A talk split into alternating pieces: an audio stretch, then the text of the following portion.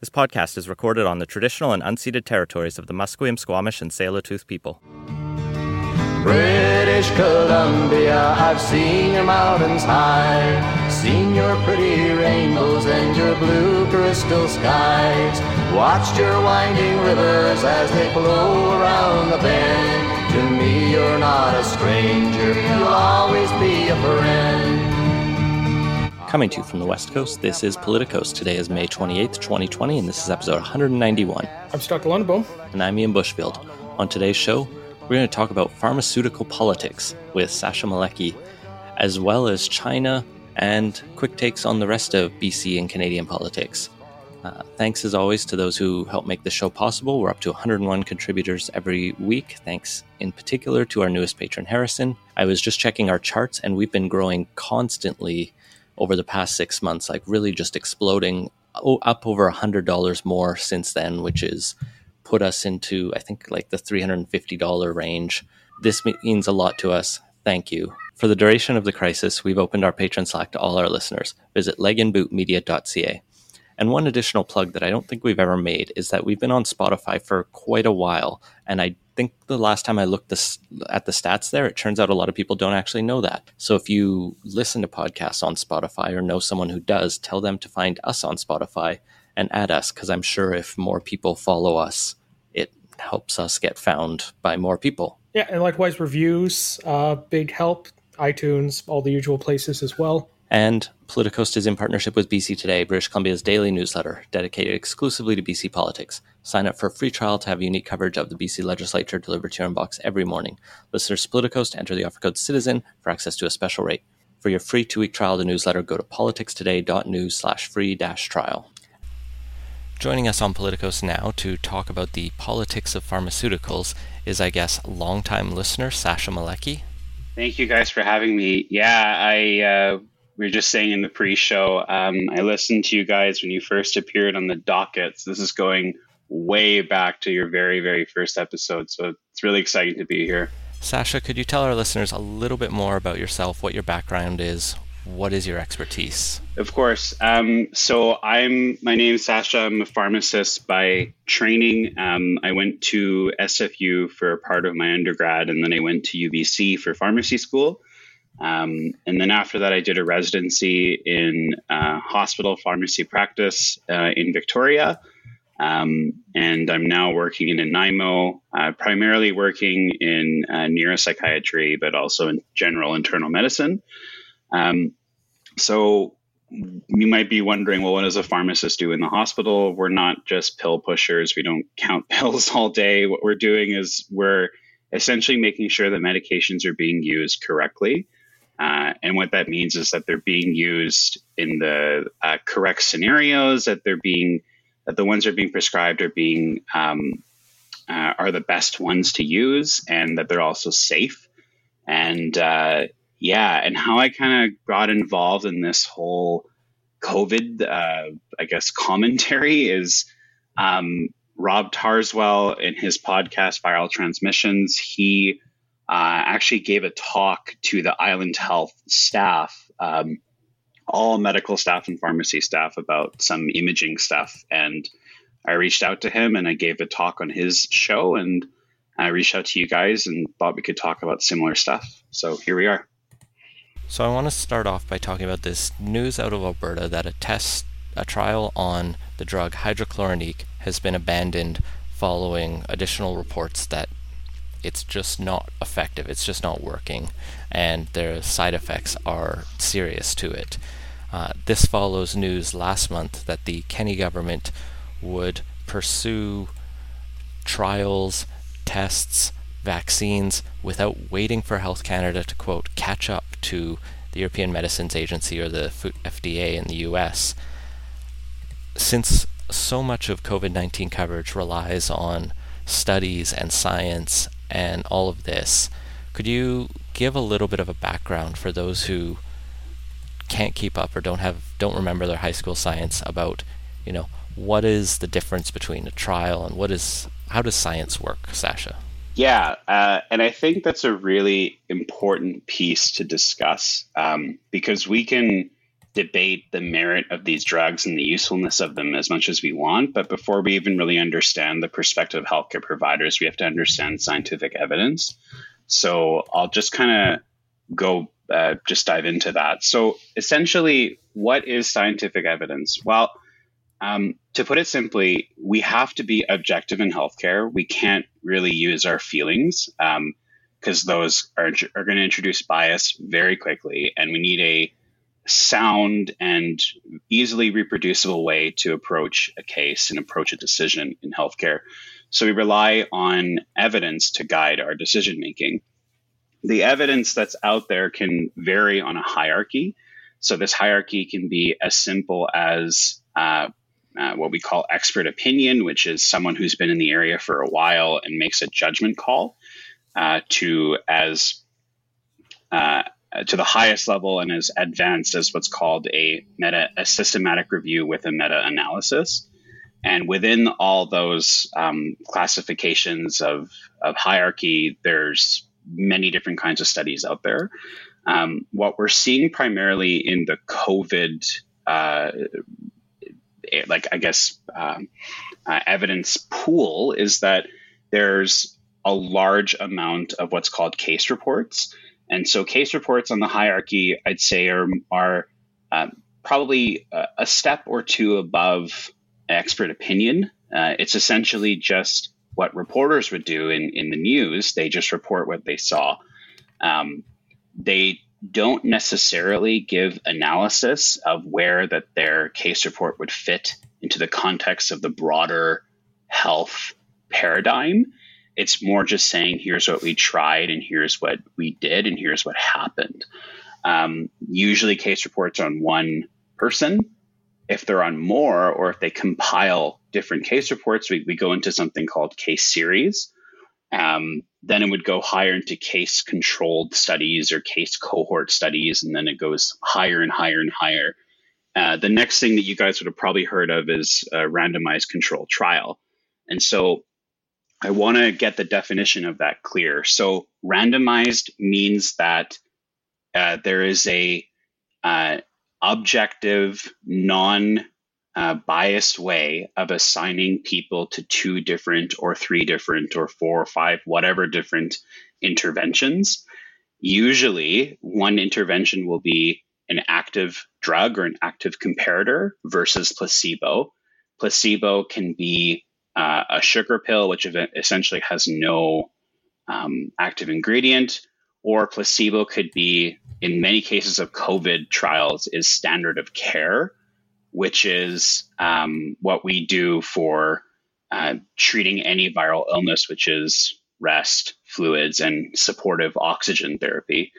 So, where we kind of dive in with hydroxychloroquine, this anti malarial drug, um, which is used also for rheumatoid arthritis, which is primarily where we see it. We don't really use hydroxychloroquine for uh, malaria, not because it's the best option, just we don't use it that often. Uh, where where this comes in is it uh, kind of to like to explain the idea is you, you have to kind of understand human behavior, which is we want the easy answer, we want the easy pill to fix any problem that we have, and in all of healthcare, essentially, before we go try and find a novel solution, for something, we want to go back and try stuff that we have. So we tried stuff that are, was already out there and that had possible uh, impact on treating these viruses, and hydroxychloroquine was one of them. So hydroxychloroquine has something called disease modifying properties, which it essentially helps to let your immune system calm down, is the easiest way to explain it. Um, there is also theoretical ideas of its antiviral properties. Um, I don't know too much about the biochemistry behind that. Uh, my focus with hydroxychloroquine in my training was more so with what's already been established, but that was their idea was that it seemed to work for other highly inflammatory driven processes and it apparently has an antiviral property so let's give it a try is essentially what i gather is why they went about it so uh, I'm actually a little curious. What was the rationale for why this particular medicine was the one to try? No, yeah, totally. And and and you know, there's it. It wasn't just hydroxychloroquine. Uh, there's a lot of drugs that have been tried. I think the number was something around ten different um, kinds of drugs were tried for for to to uh, to treat COVID nineteen. And and so this is kind of where I can start diving into the specific evidence of each thing. Um, essentially, uh, whenever someone says hey, this works for a drug or, or this drug works for, for this disease state. As, as clinicians, we have to ask ourselves, okay, what does that actually mean, right? What do you mean by work? Well, okay, that's where the studies tell you, or they should tell you what the outcome is. And the outcomes that they use in these hydroxychloroquine studies are just, they vary quite a bit. Some were designed on um, what's called a microbiological cure, which is where they test people for the uh, virus before they test positive, obviously, and they get enrolled. And then they test them after and they say, okay, you are now cured. That means that your test was negative. Um, that's one way. Another way would just be the uh, duration of hospital stay. Another one could be that they look at uh, specific blood markers. Um, so there's the the the difference in the outcomes really vary and the other the other problem that there is out there is the the patients that they're testing um, uh, are not all the same and what that means is the the demographics are quite different so uh, yes of course we're not all going to have the same age of people the same comorbidities and the same uh, I don't know like colors of hair and whatever. But really, what's more important for the COVID trials is where they are in their disease state. So, are they at the very beginning of the disease, or are they in the middle or at the end? Because that can really uh, uh, uh, change how you interpret the data. So, what I mean by that is if we enroll someone into a trial who is in the middle to, to the end of the disease course, which is usually between if we just eyeball it, seven to 14 days after they first got symptoms, um, they can be at the most critical time. But if they're in day 10, day 12, then in that case, they've actually probably, you know, survived the majority of the course. And so you have to look at where they were in their disease progression. And now notice how I haven't even talked about hydroxychloroquine yet. It's been about 12 minutes we've been into the show. That's because this is how much context is needed to really explain why everyone is everyone in, in the healthcare world is so against these drugs because the the studies are weak just to be flat out um, but what they do show is that there's it's that it's very unsafe if they use it in patients who have covid-19 who are in hospital um, this was most recently brought up in a study that was published in the Lancet uh, maybe two weeks ago now. They did a retrospective review. So, retrospective means that they looked at it, uh, charts from the past of 96,000 patients. And you might be thinking, well, what does that mean? 96,000 is a lot. Um, the largest trials that we have to, and, and we consider these very, very medically robust trials, are 30,000 patients. So 96,000 is a lot of people. Um, they looked at it uh, of, uh, I think it was like 600 hospitals around the world.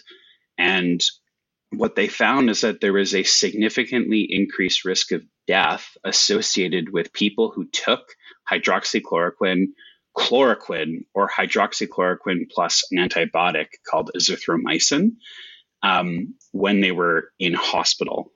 And when you actually look at the risk factors um, that they also included in their analysis, the risk of you dying while you had COVID and you were taking one of the drugs was also similar to you dying if you were a smoker and had COVID 19 and you were in hospital. And we've regarded or we've uh, we've been kind of hyping smoking as this ma- like major major risk factor. So it just goes to show how dangerous that this was. Um, then there were the the early reports in Brazil where there was, I think it was like 60 people died from taking hydroxychloroquine in the studies. Um, yeah, so it was really problematic. And hydroxychloroquine on, on the surface is really appealing, especially for a government. Um, it's a once a day drug, it's very inexpensive. Um, I think if you were to purchase it on a bulk basis, it'd be just a couple cents a day. Um, and so it, that's why it was pushed as this big contender. Um, unfortunately, though, it caused these arrhythmias, which had made your heart uh, beat irregularly and put you at risk of getting uh, your heart to stop, which is quite obviously dangerous. Um, and there's a lot of reasons for that. Uh, one of the big ones is that the people who get COVID 19 and go to hospital generally tend to have more cardiovascular disease. But also, we find that the that the virus in people who get very sick, um, it, it tends to make the heart a bit twitchy. And what I mean by that is it's more prone to getting an arrhythmia in the first place. So that's why we saw this, or those are reasons that, that are suggesting why there were so many deaths to begin with uh, with this drug. Right. Uh, so, what other drugs are being looked at, and kind of are there any hopeful ones on the horizon? Yeah, there there is one um, that you may have heard of, and it's especially being pushed in the U.S. Uh, it's called remdesivir, or as Trump pronounced it, remdesivir, which I don't know. I just thought that was funny, but anyway. Um, so remdesivir has a bit of an interesting history. During the Ebola epidemic, their uh, remdesivir came out as a potential solution for the the problem, but they found that actually it didn't work, and the harm was quite severe compared to the benefit that it gave for the for the virus. Right now, what's going on is remdesivir is being pushed, and they're trying it to see if it's going to work as a potential option to help treat COVID nineteen. And uh, Dr. Fauci in the U.S. or Fauci, I really don't know how to say his last name. I think name. it's Fauci. Fauci, yeah, that's what I thought. Fauci. It's uh, I think the C's in Italian are pronounced as CHs. Yeah. So so so let, let let's just call him Doctor F. So Doctor F. He had talked about this trial that uh, the drug company Gilead, who is the the one who makes this uh, medication, um, they had been had they had tried um, giving it to people who had COVID 19 and, who were in hospital. And the big fanfare that, that came out at the end of April was that they stopped the trial early. So, what does that mean medically? Well, that could be for, we have to ask ourselves the, the important question, which is why did they stop it? So, there's usually two reasons why. One is they either killed too many people or it was way too unsafe, or it was actually very effective and they met what's called their preset efficacy endpoint. And so when they meet it ethically, um, you can't justify continuing the study uh, because you've already proved your point essentially. So why would you put more people at risk? Is essentially the rationale in medical ethics. So what happened is that in this case, they actually met the, the preset efficacy endpoint.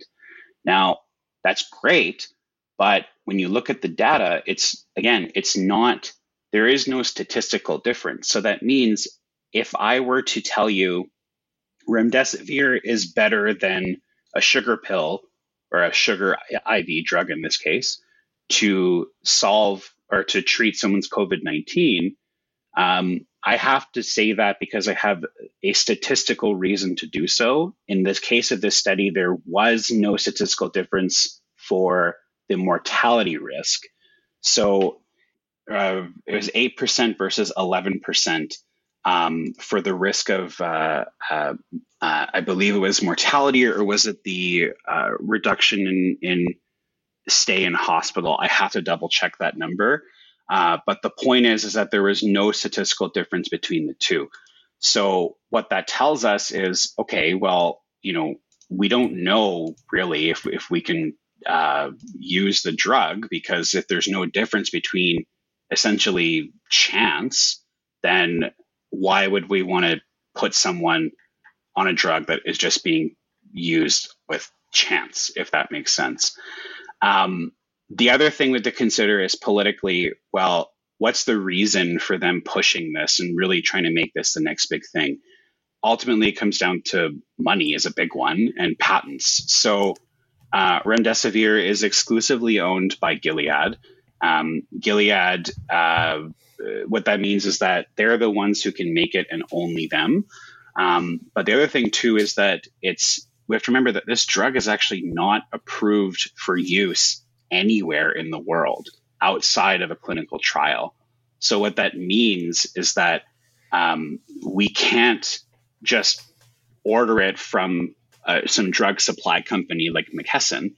Uh, you have to access it through what's called compassionate access, and that's directly through the manufacturer. Now, the thing is, is that they, the company Gilead, decides who gets the drug. So, why that's a problem is for this study, we don't know who is getting the drug. The, the, the study hasn't even been published. They just told us that this is the report from the data. So that's problem number one. Problem two is that are they cherry picking patients who are getting this drug? And so that actually seems to have happened with an earlier study that they reported. Um, this is at the beginning of the pandemic. Um, so now a similar thing is happening. And ultimately, uh, if it, just thinking about the current political climate of the US with an election coming up, um, having this drug be the winner, so to speak, in this sweepstakes of finding the first drug to cure the disease, which it doesn't, um, uh, it, it would be a huge boost to to Trump's uh, campaign because he can easily say, "Yeah, I found the drug that saved people." So that's kind of where this drug is coming from. But medically speaking, it's we don't know if it even works, um, and I have to be very careful in saying, you know, it does or it doesn't work because we just don't have the trial published yet. So we still need to wait and unfortunately, it's kind of hard to wait because this pandemic is ongoing and people are dying. So it's challenging. Uh, so that actually brings up a, uh, something I'd like to pivot to that's related to this is for very good reasons, uh, getting approval for drugs is difficult. It's quite medically or needs to meet a very high scientific bar. And the medical profession is quite uh, risk averse, uh, as it should be. But in a situation like this, when there are a lot of people dying every day, um, how does the profession approach that where there's uh, very real trade offs to e- even a day's delay in getting approvals? Yeah, so that's, um, well, as frontline healthcare providers, there's only so much that we can legally do.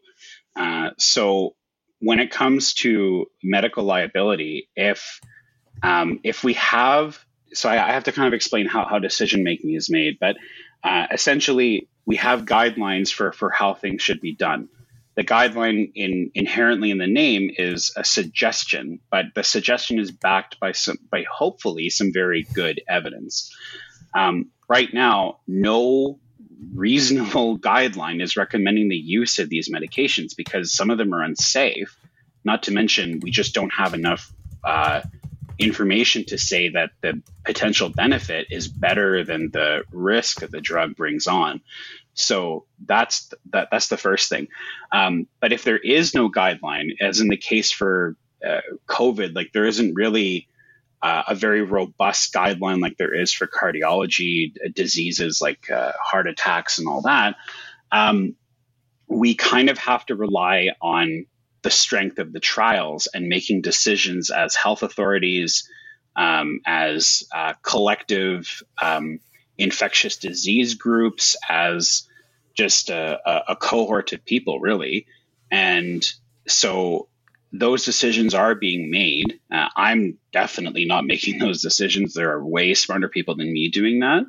Um, but right, yeah, I've, got, kind of, I guess, looking for a a high level view rather than kind of the direct uh, clinician's view. But it's interesting nonetheless. Yeah, and I mean the the high level view ultimately comes down, uh, as I understand it, is there are these processes in place in, in Canada for for drugs to get approved for certain uses. Um, so there are many drugs out there that are not approved by Health Canada for use, but we can use them as off label. Um, and that off label use is kind of essentially up to the prescriber. But for Health Canada to give a stamp of approval, there needs to be a lot of research put in. So you need what's called a phase one trial, a phase two trial, phase three, and then has to go through something called CADTH, which is the Canadian Association of Drug Technologies and Health. And then uh, there's a couple other checks has to go through, and then finally Health Canada can say, "Here you go." Uh, in the U.S., they're they have a, a fast track process, which is that they're they're essentially cutting that what can be a 10 year process sometimes down to a few months, which now you might think, well, hold on, what are they cutting out, right?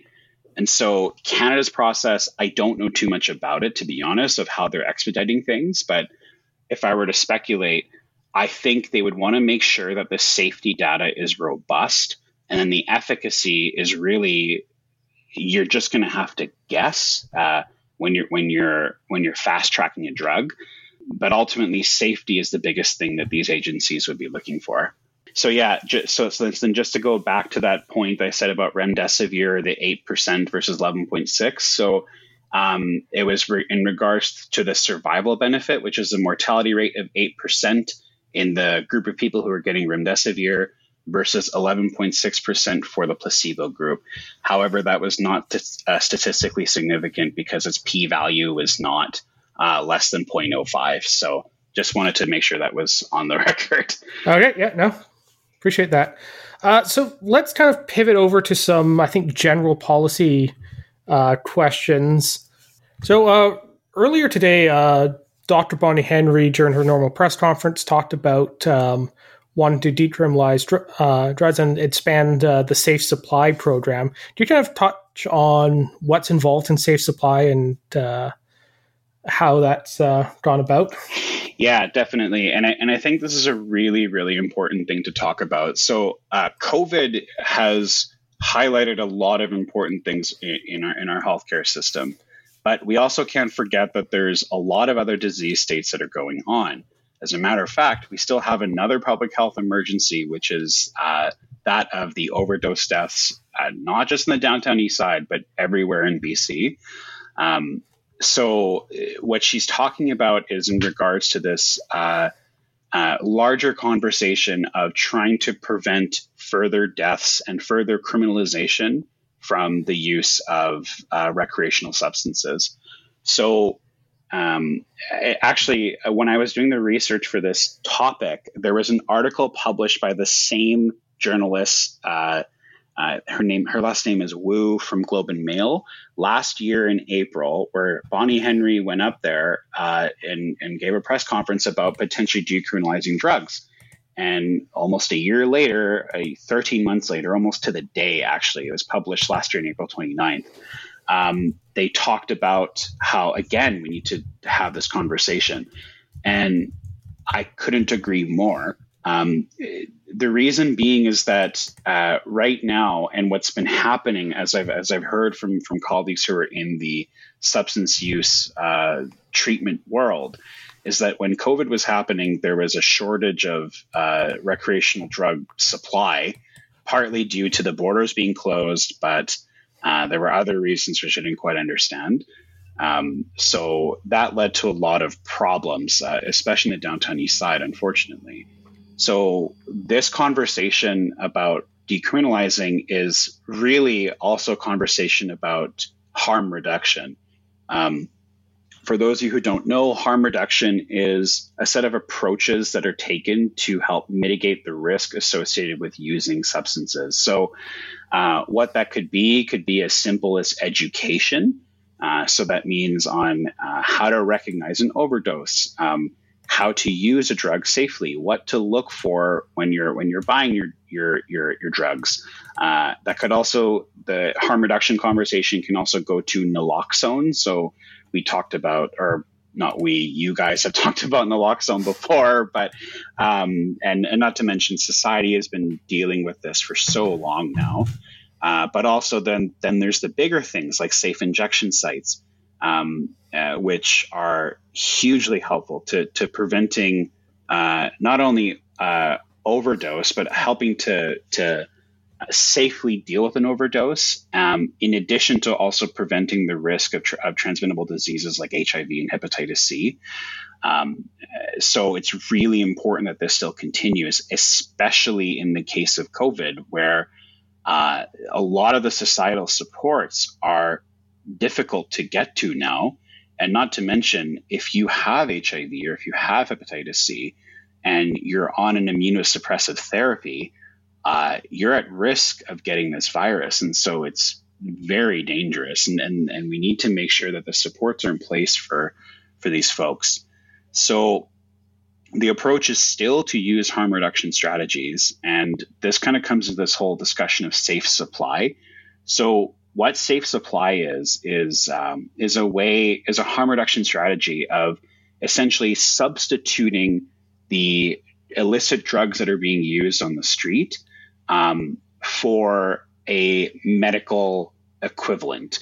What I mean by that is uh, so instead of using what you might call heroin on the street, we don't know what's in there, we don't know the many impurities that are probably in there. We can either give patients something called opiate agonist therapy, which is uh, a couple different versions of things like methadone or Kadian, which is uh, long release morphine, or uh, Suboxone is another option.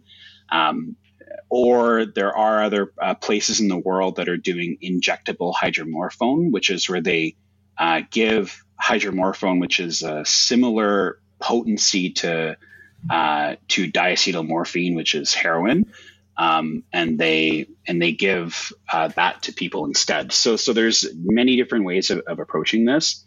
Um, then there's the other drug, uh, uh, illicit drugs out there like uh, crack cocaine, which we're trying to su- substitute with uh, stimulants like dexedrine. Um, the the troubling one though is benzos. Uh, so on the street, there's people are are saying that they're using something called Xannies or Xanax, but we have no idea if it's actually Xanax, which is alprazolam.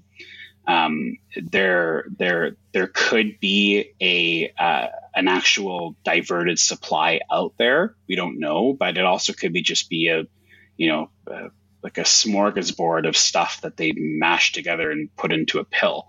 We have no idea. So that's a lot harder to treat because we have to slowly titrate people up on a real benzodiazepine. Um, yeah, but essentially that's the idea of safe supply is that that's where that's coming from. Um, politically, there is also discussion about uh, using the powers of the provincial health office to um, to essentially divert the ability of the law enforcement um, to combat these uh, offenses. So one way is by telling police officers, hey, instead of arresting these people and putting, putting them in jail, let's refer them to mental health treatment instead. Um, the next step beyond that would be, as I understand it, would be to actually limit the ability of the law enforcement agencies to use the funds that they have in actually prosecuting and investigating people who've who've used drugs or who are selling drugs uh, and you know and we're talking like you know very low level amounts. Obviously if you're trafficking a bunch of drugs that's that's completely different. Um, right. So would this be something that uh, the public health officer dr bonnie henry would put forward or is this something that has to come from the solicitor general? Like what's the process yeah so as as i understand it, it, it's actually from dr bonnie henry's power um, but there but there was an interview that mike farnworth was was up there with her i think and they talked and this is before covid and and they talked about i think mike farmer said something about that's not going to happen. So i don't really know whose jurisdiction this that this is um, it'll probably get contested in the courts yeah and uh, I, the, the, health officer does basically is i think fireable by the province if they do step out of line although at the moment um, I can't imagine anything Dr. Bonnie Henry could do that would actually get her fired. She's so popular and well liked. Exactly. And and I think that that's kind of one of the opportunistic things of COVID is that it'll really help to push a lot of things that have just been talked about forward. Um, so that's one way that uh, that this could happen. I would imagine though that the public would really be on her side, um, especially just just how serious that the that the overdose crisis is. Um, and and the other thing is that I know your next question might be, well, how bad is it, Sasha? the the problem is that we don't have data in the past two months. It hasn't been reported yet. So um, in a sense, I got lucky because I can't answer your question. But uh, we also have to wait and see. It it could be very serious.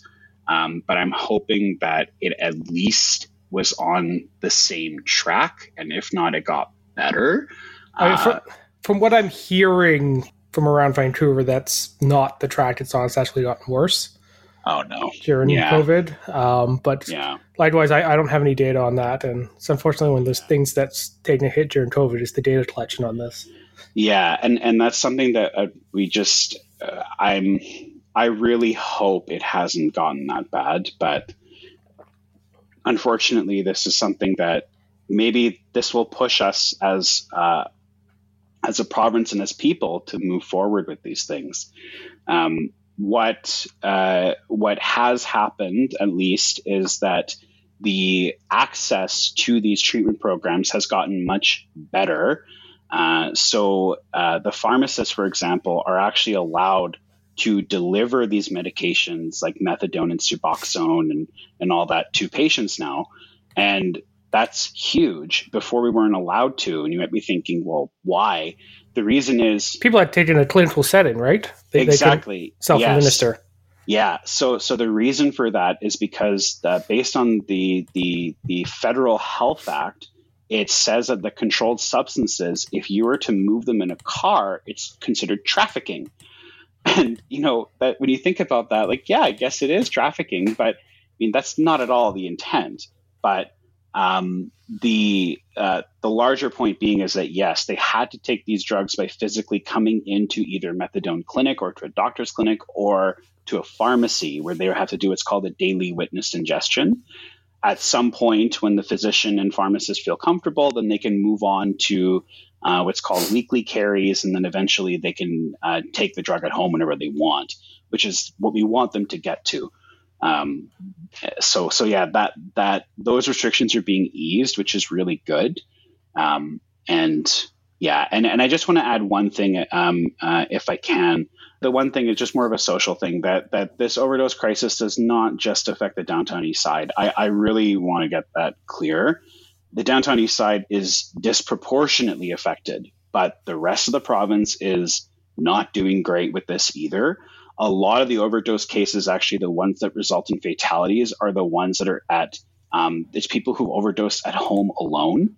And so we need to uh, follow the advice of uh, Dr. Bonnie Henry as well as the Vancouver Coastal Health officers, by which they have said that uh, don't use alone, use with other people. And I know that goes against the idea of, of physical distancing, but they've explicitly said in this case it doesn't. So um, just be aware uh, that's out there. But anyway, sorry, I just had to say that last point. yeah, no, appreciate it. So before I let you go, is there anything we didn't touch on that uh, wanted to briefly discuss? I think the important thing is that we have to understand that the, the, the processes that are in place to make sure these drugs are safe. Uh, yes, they take a while, but they're there to protect us. Um, and I know that it must be frustrating that you can't take a pill.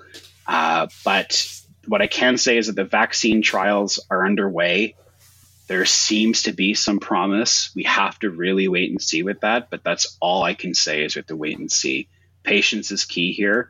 Just make sure to stay home, stay safe, wash your freaking hands, and yeah, just uh, keep keep on going. We're doing really well as a province uh, very very well actually. So don't don't think that your efforts as people are are being undermined. Like it's it's helping out a lot. Yeah, the, the, the, numbers are definitely trending in the right direction here in BC. Yeah. Uh, well, Sasha, uh, thanks for coming on the podcast. Um, Do, do you have any social media you'd like to share or uh no I, I i but i will leave uh, my contact info for you guys to put in the in the sh- in the show notes so if anyone has questions i'm happy to answer them okay excellent. Well greatly appreciate your time tonight. Thanks for joining us. Thank you guys. Well starting off for quick takes uh i think the big news out of vancouver this week was there's a court decision related to the Meng Wan Wanzhou I hope I'm pronouncing that right.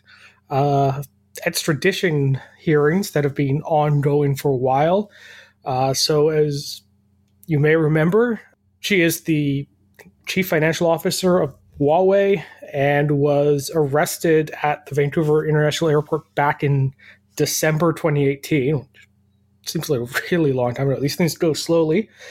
Um, but we got a ruling in this that granted the judicial approval for it to proceed, and now the extradition is moving on to the Attorney General and Minister for Justice to approve. Although I'm not clear if she has the ability to appeal this, I think she could. I believe it is appealable. So that could drag it out further. Specifically, this was around double criminality, which, as far as I understand, is the idea she can't be charged for the same crime in multiple jurisdictions.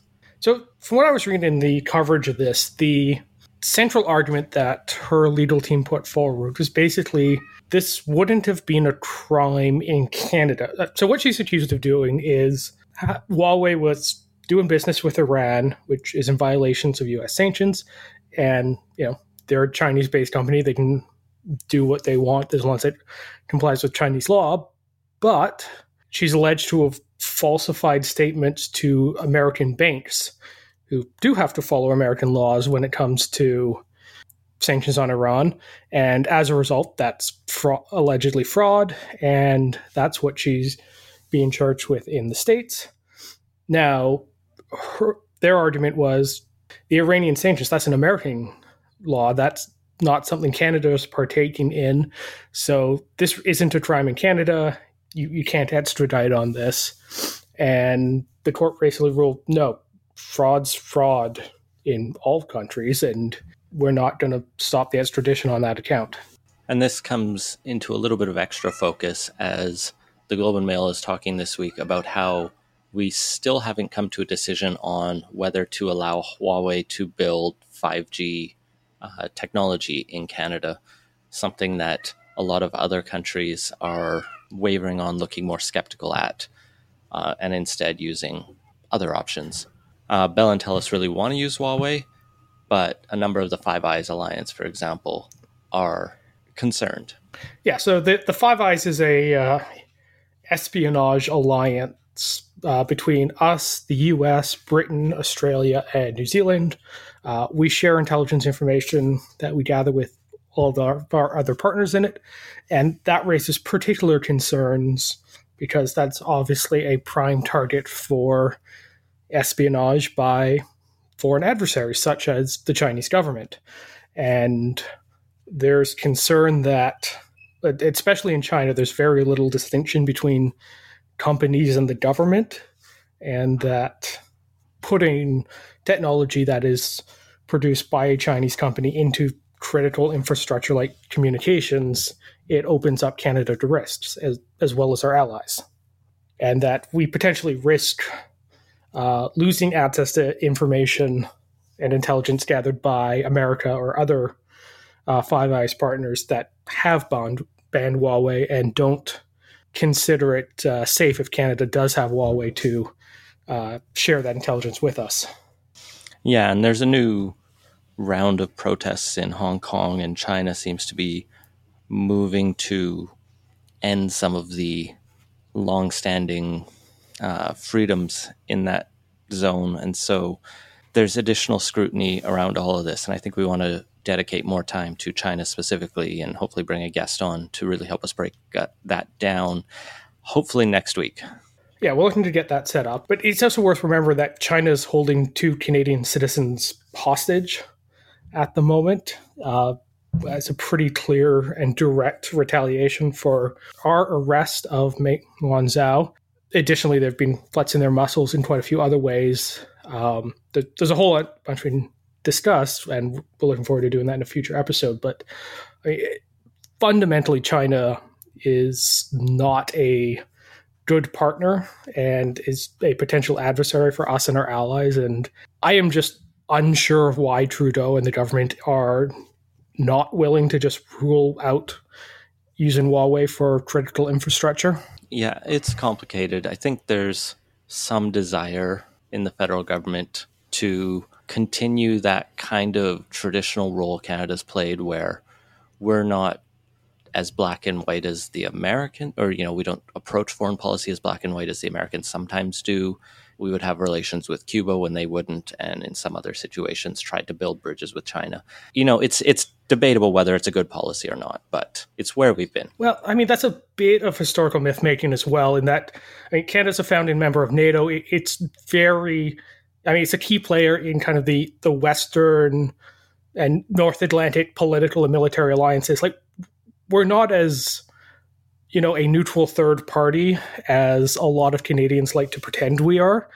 And you know, it's important that we approach geopolitics from a perspective that's realistic about where our interests lie. And it's pretty clear that China's interests and our interests are not aligned on a lot of fronts. And unfortunately, I don't know why this is, but the, the liberals in particular, going back several prime ministers, have had a, I think, unrealistically optimistic view when it comes to China that hasn't really been borne out. And I think not deciding, you know, right away that we don't want a, don't want to say adversary, but at least potentially hostile country to have a key role in our critical infrastructure. It's a little baffling. Well, moving from one uh, extended quick take to could potentially be another, and the through line through this is if things turn really bad with China, we'll have to withdraw the military from our long term care homes in Ontario and send them overseas. That's not going to happen, I hope. But what they have discovered as the Canadian Armed Forces has been deployed in a number of care homes in Ontario is that uh, some of the soldiers have described it as uh, worse than they've seen elsewhere in the world. Specifically, they use the quote, it's borderline abusive, and if not abusive in some facilities. And there are just a lot of shockingly bad situations in many of these facilities. Yeah, so this was an internal report that was made available. It's part of Operation Laser, which is the Canadian Forces response to the pandemic. Uh, and it the letter to the command officer, but within it, there's a couple annexes where it goes into each of the five long term care homes and the observations from the uh, Canadian Forces members stationed there. And it is quite shocking. So, to get into more of the specifics, there's a lot around flagrant disregards for infection prevention and uh, personal protective equipment measures. I think the most standout one was the reports from a Brampton facility where uh, staff were dancing to a Taylor Swift song between areas that were deemed to be infected with COVID 19 and areas without. And they were doing this without PPE on. I mean, this begs all kinds of questions like what song were they singing? There's such terrible Taylor Swift songs like Bad Blood or You Need to Calm Down or Shake It Off that would all be very inappropriate in this situation. I have to make a joke because this is terrible. Uh, this discussion about cockroaches, flies, unsanitary conditions, and insufficient levels of staffing. Uh, PPE wasn't provided uh, or changed appropriately. Uh, contaminated PPE was worn outside of the uh, areas with infected people. Uh, some uh, residents were not properly isolated when they did uh, have confirmed cases. Rotting food was found in some places. Like, it's just a pretty terrible list all around. Yeah, residents left in soiled diapers, crying. One reportedly had not had a bath in over a week. So, you know, these were the worst of the worst care homes in Ontario you know these are not acceptable in any way. For our own BC perspective, Horgan and ministry staff have said that no care homes in BC are anywhere near as bad as this. They're still working through untangling the staffing uh, mess and uh, subcontracts to make sure there's one, each staff member is assigned to one facility. but yeah, this stuff out of Ontario is really shocking. Uh, Long term care homes have been the epicenter of COVID 19 deaths in Canada. Nora Loreto is tracking them in a single spreadsheet because there's no other data source for that. She's basically digging through all of the data from each province every day and updating the sheet. And there are, of all the deaths in Canada, 5,871 as of recording have been in care homes, 96 of BC's. That's 87% of every person who's died. I think there's a couple like Mission Prison is in there, but for the most part, it's care homes. Although that's uh, outbreak, the Mission Prison outbreak, I believe, was declared over today after two weeks of no confirmed cases. The key flag there is that there's been a crisis in long-term care homes, and well, I you know I kind of begrudged when it, the reports were first coming out that the military is not the first to raise this alarm. There have been a lot of seniors advocates, uh, activists, people in these families who have brought story after story about how bad this is and how a long term trend in many provinces from a very not government run system, but there was a lot more public ownership and involvement in it to this contracted out kind of passing the buck system where no one's really held responsible. And one of the worst elements of this is that one of the care homes in this uh, armed forces report is owned by a federal pension fund. And so it actually is in a way. Well, I believe it's a partial shareholder. Yeah, in a way it, it is publicly owned then, but it's a chase the dollar thing as opposed to uh, put the care of our seniors first, which is bad. So it is important that uh, public pensions they they get invested so that the they earn a return so you can pay out the pensions. It's an important part of the model here. And at the same time it is also important that the decision making process is removed from politics. And obviously there's been a lack of oversight here. Um, but i'm not entirely sure how much shareholders got reported directly on this. And at the same time like from a what you know, what are the policies the government should lay out with regards to its own pension plans?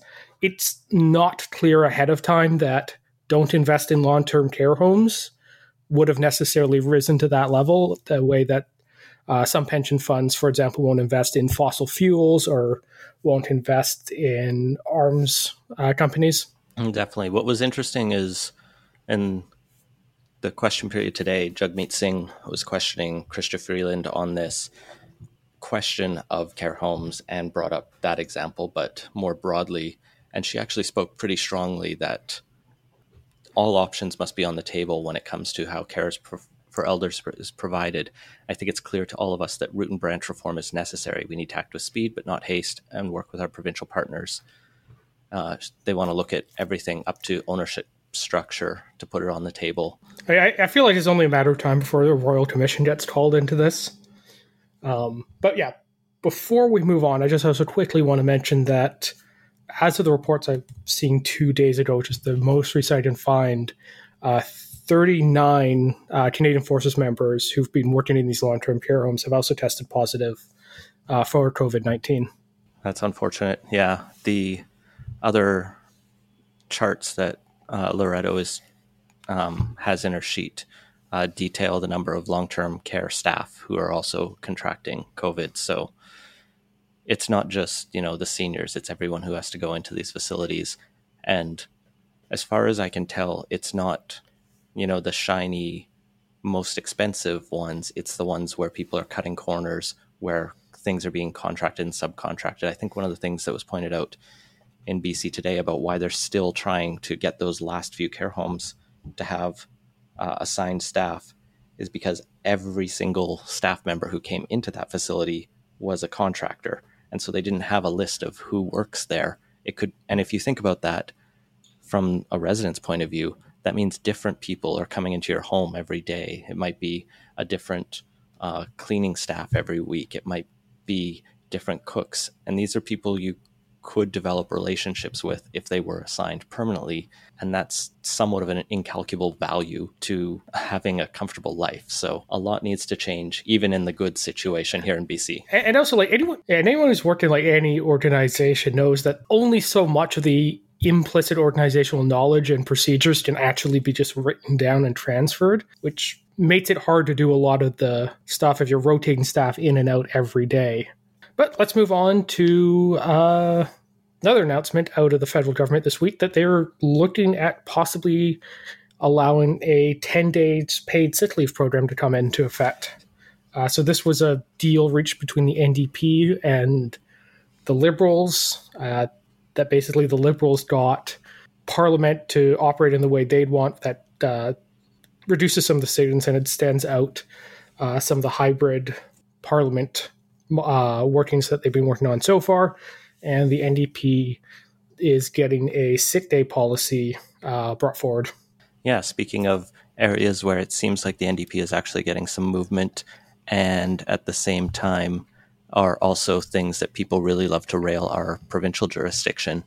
But, you know, when it comes to federalism in Canada, when you have a lot of money to throw around, you'll be surprised what can actually become a federal jurisdiction in a way.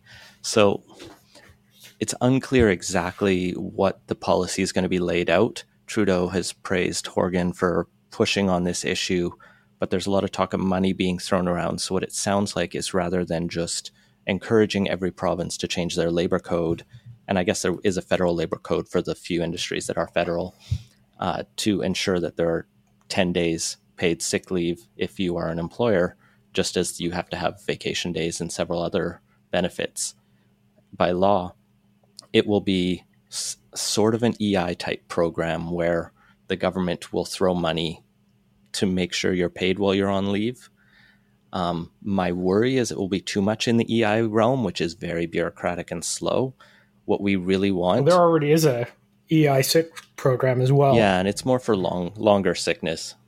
But yeah, you know, the best case scenario I envision is just, I mean, it's just requiring businesses to pay people when they're sick.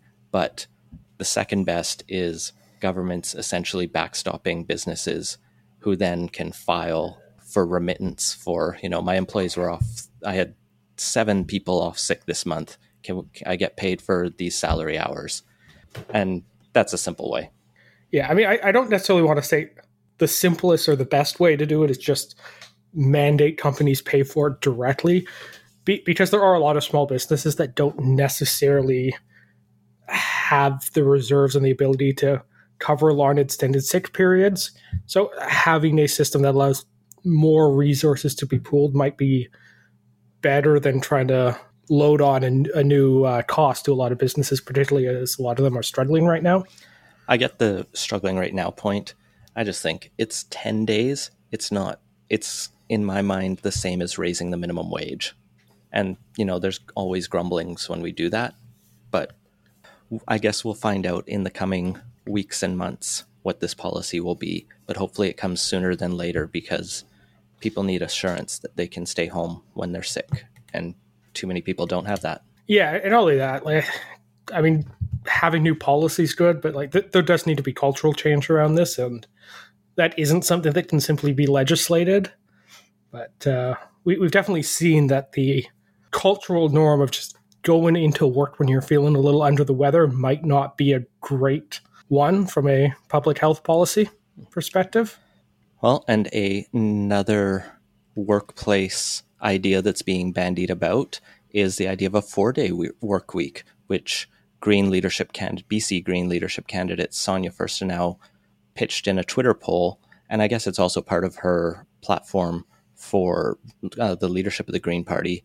But former Green MLA and former Green Party leader Andrew Weaver decided to uh, rail against this publicly on Twitter, calling it a very kooky idea and that we can't just import what works in New Zealand to BC because we are a very different place.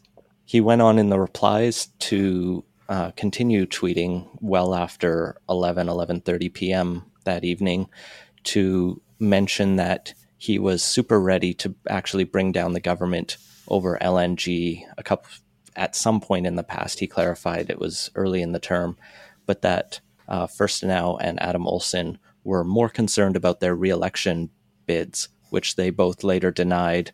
And many people also pointed out that even if all three Greens voted against LNG, the NDP would just get the Liberal votes to bring, move it forward. So it was unclear what he was on about there. Yeah, although I, I do recall that uh, when this the LNG thing broke, that there were a lot of people raising the question of well, kind of what's the point of the Green Party if they aren't actually going to use the one uh, bit of leverage they have over the NDP and something like LNG. So I, I can see why he would be somewhat frustrated that uh, his fellow caucus members weren't wanting to go along with that. Um, nevertheless, not a great look for a outgoing party leader to be slamming his potential successor during the leadership race on social media. I do know, I will speak one little bit in Weaver's defense. I do know he has been going through a lot of personal issues regarding, I believe he has sick family members that he's worried about, and that's part of why he was stepping away from the legislature. So I imagine there's a lot of stress and anxiety on him right now. It's still, you know, part of his role as an elected MLA to, you know, you don't have to maintain decorum, but it's unbecoming to, you know, go out like this, attacking your former colleagues. Yeah, it's kind of interesting though to see what kind of uh, fractures existed within the Green Party caucus, and uh, yeah, it's think kind of clear that the um, view of what the Green Party should be that Weaver has is a lot different than uh, Sonia Furstenau or Adam Olsen's. Well, and I guess they may get the chance to hash those differences out in person or by Zoom whatever they end up using, as it's official that the BC legislature will be returning on June 22nd, and it's not clear how long it'll go for.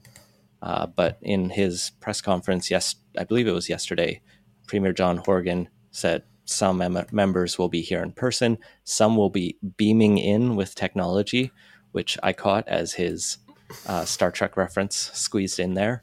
But at the end of the day, debate will take place, votes will be cast, and democracy will be well served is it awkward Star Trek reference? Because it really wouldn't be beaming. It's more like putting it on the main view screen.